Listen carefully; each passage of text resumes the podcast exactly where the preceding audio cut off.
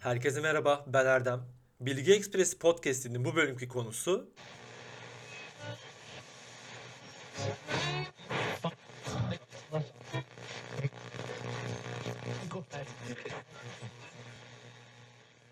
radyo. Kim tarafından bulundu, nasıl icat edildi, icat edilme serüveni falan radyo hakkında birçok şeyi bulabileceğimiz bir bölüm olacak. Frekanslarınızı ve kulaklıklarınızı hazırladıysanız başlıyoruz. İyi dinlemeler. 1894 yılının yaz aylarında Guglielmo Marconi adına 20 yaşında bir İtalyan duvara astığı zili uzaktaki bir düğmeye basarak nasıl çalıştığını göstermek için anne babasını odaya çağırdı. Bunu ilk kez Alman fizikçi Heinrich Hertz'in 1888'de keşfettiği elektromanyetik ışıma yönteminden yararlanarak gerçekleştirmişti. Marconi'nin varlıklı babası bir hile olup olmadığını kontrol ettikten sonra zira arada kablo yoktu, cüzdanını çıkarıp içindeki tüm parayı daha iddialı deneylerde kullanabileceği malzemeler satın alması için oğluna verdi. Marconi bir yıl içinde 2,5 kilometre mesafede arada tepeler ve binalar olduğu halde elektronik sinyaller alıp göndermeyi başardı. Gerçekleştirdiği buluşun teller aracılığıyla mesaj alıp gönderen ordu ve telgraf şirketleri için değerli olduğuna inanan Marconi, 1889'da Posta ve Telgraf Bakanı olan İtalyan politikacı Pietro La Cavalla'ya bir mektup yazdı ve ona telsiz telgraf sistemini anlatıp ödenek istedi. Asla yanıt alamadığı bu mektup çok sonraları bakanlıkta ortaya çıktı. Zarfın üzerine el yazısıyla Lungara'ya diye bir not düşülmüştü. Yani Roma'da Via della Lungara'daki kötü şöhretli tımarhaneye. Bu arada deneylerine devam eden İtalyan genç sinyal iletme mesafesini gitgide arttırdı ve sonunda İngiltere'ye gidip fikirlerini Britanya Posta İdaresi'nin şef elektrik mühendisi William Price'e sunmaya karar verdi. Kendisi de 1892'den beri kablosuz iletim üzerine deneyler yapmakta olan Price, Marconi'nin bulduğu yeni teknolojinin değerini hemen anladı ve Londra'da 4 Haziran 1897'de yapılan uzayda kablosuz sinyalleşme konferansı sırasında projeyi Kraliyet Cemiyeti üyelerine açıkladı. Kraliyet Cemiyeti'nin saygıdeğer başkanı Lord Kelvin kendisinden çok emin bir tavırla radyo teknolojisi hiçbir gelecek vaat etmiyor dediğinde de takvimler aynı yılı gösteriyordu. Fakat Marconi 1899 yılı başlarında Cornwall ve Fransa arasında kablosuz mesajlar iletmeye başlamıştı bile.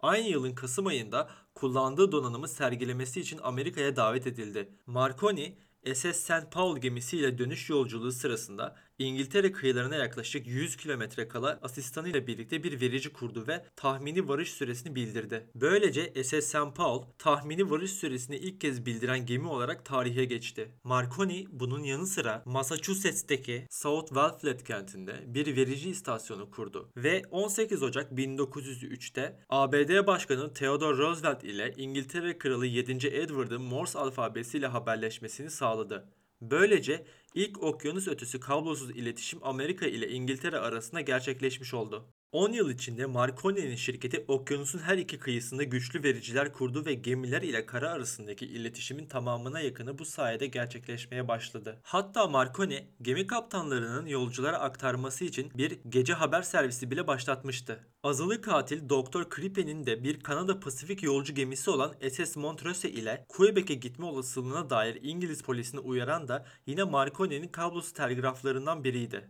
İhbarı üzerine savcılar daha hızlı bir gemiye atladılar ve 31 Temmuz 1910'da Krippen'i yakalayıp tutukladılar. İlk kez kablosuz iletişim yoluyla bir katil yakalanmıştı. Marconi'nin kablosuz telgraf istasyonu 1912 yılının Nisan ayında Titanic'in batış haberini almış, mesajı bölgedeki diğer gemiler aktararak pek çok insanın hayatını kurtarmıştı. Bugün tasavvur edilmesi zor ama Marconi'nin teknolojisi olmasaydı tüm o hayatlar yitirilmiş olacaktı. New York'a neden ulaşamadığı bilinemeyeceğinden Titanic'in batışı da bir sır olarak kalacaktı. Dahası kablosuz iletişim teknolojisi biraz daha erken bir tarihte geliştirilmiş olsaydı Mary Celeste'nin akıbeti bir sır olarak kalmayacaktı. Ne gariptir ki bu teknolojinin mucidi Titanic'in ilk yolculuğuna ücretsiz katılım daveti almış ama yolculuğa 3 gün önce başka bir gemiyle çıkmayı tercih etmişti. Kurtarma çalışmalarını Marconi istasyonuna David Sarnoff adlı bir personel koordine ediyor, kurtarılan kazazedelerin isimlerini duyuruyordu. Görünüşe göre istasyonda aralıksız 72 saat tek başına çalışmıştı ya da kendisi en azından böyle iddia ediyordu. Ancak Sarnoff kablosuz radyo tarihine adını bu olayla yazdırmadı. Sarnoff'un bundan çok daha iyi bir hikayesi var. Zira kablosuz radyonun iki nokta arasında iletişiminden çok daha büyük bir kullanım potansiyeli olduğunu Marconi'nin hırslı bir personeli olan David Sarnoff fark etmişti. Telefon bu hizmeti 1892 yılından beri sağlıyordu. Tabi erişimi sınırlı kılan kablolar aracılığıyla. Öte yandan Sarnoff aynı radyo frekansını kullandıkları takdirde birden çok alıcının aynı mesajı alabileceğini anladı. Tek bir dinleyiciye ulaşabiliyorsa yayın şirketine ek bir maliyet getirmeden 100 ya da 1 milyon hatta 10 milyon dinleyiciye neden ulaşamasın diye düşündü. Fakat temkinli davranmak zorundaydı. Çünkü 1913 yılında Federal Telgraf şirketinde çalışan Lee DeFrost hakkında kablosuz radyo planları yoluyla dolandırıcılık yaptığı iddiasıyla Birleşik Devletler Federal Mahkemesi'nde bir dava açılmıştı. Savcının iddianamesinde Lee DeFrost'un pek çok gazeteye verdiği demeçlerde insan sesinin birkaç yıl içinde okyanusun karşı kıyısına iletilmesinin mümkün olacağını söylediği yazıyordu. İddiaya göre bu saçma ve kasten yanıltıcı ifadelerle aldatılan halk onun şirket hisselerini satın almaya teşvik edilmişti. Defrost sonunda beraat etti ama dava sürecinde iflasın eşiğine gelmişti. Sarnoff bu olaydan ders çıkardı ve basına demeçler vermek yerine sessiz sedasız deneylerine devam etti. Ta ki gramofondan müzik yayını fikrini buluncaya dek. Radyo teknolojisi bilgi iletmek yerine ilk kez bir eğlence aracı olarak düşünülüyordu. Meslektaşları bu fikri hiç etkileyici bulmadı. Hatta biri şu meşhur yorumu yaptı. Kablosuz müzik kutusunun tasavvur edilebilecek ticari hiçbir değeri yok. Alıcısı belirsiz bir mesaja kim para öder ki? Yılgınlığa kapılmayan Sarnoff 1916'da fikrini bir notla Marconi şirketinin genel müdürü ve başkan yardımcısı Edward G. N. Neely'e iletti.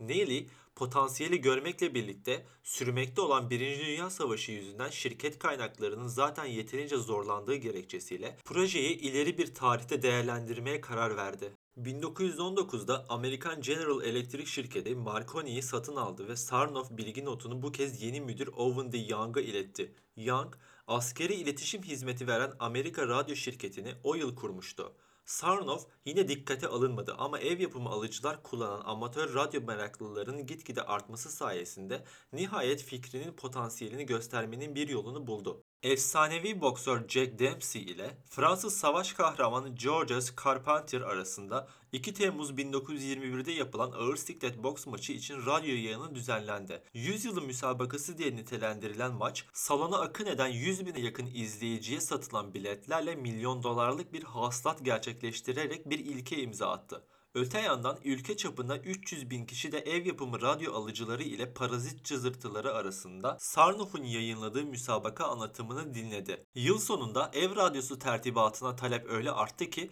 verici istasyonları her eyalette mantar gibi çoğalmaya başladı. Bu radyo endüstrisinin doğuşuydu. Oysa değerli Amerikan mucidi Thomas Edison 1922'de radyo furyası çok geçmeden sona erecek diye iddia etmişti. Radyo Bay Edison'un ulaşamadığı ciğer olmasın. Her neyse. Günümüzde Amerikalıların yaklaşık %85'i günün herhangi bir saatinde hala radyo dinliyor. Tüm Avrupalıların %90'ından fazlası da öyle.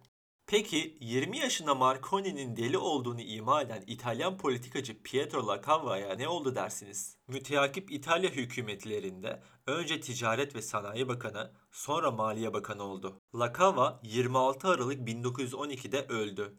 Yani Deli Marconi Nobel ödülü aldıktan 3 yıl sonra. Bu podcast bölümünde radyoyu ve radyo tarihini işledik. Bence radyo görsel basının çok çok üzerinde bir konumda. Görüyoruz ki artık günümüzde televizyonun ve televizyonu yapılan içeriklerin kalitesi gitgide düşüyor. Lakin radyonun dinleyicisi, alıcısı, tüketicisi, adını her ne dersiniz deyin hep var. Bence radyo insanın hayal gücünü zenginleştiren muazzam bir bileşen. Bu 100 sene önce de öyleydi, bugün de öyle. Bilgi Ekspresi Podcast kanalından bu bölümlük bu kadar. Dinlediğiniz için teşekkürler. Yeni bölümlerden haber almak isterseniz eğer dinlediğiniz platformdan ve Instagram'dan takip etmeyi ihmal etmeyin. Bir sonraki podcast'te görüşmek üzere. Hoşçakalın.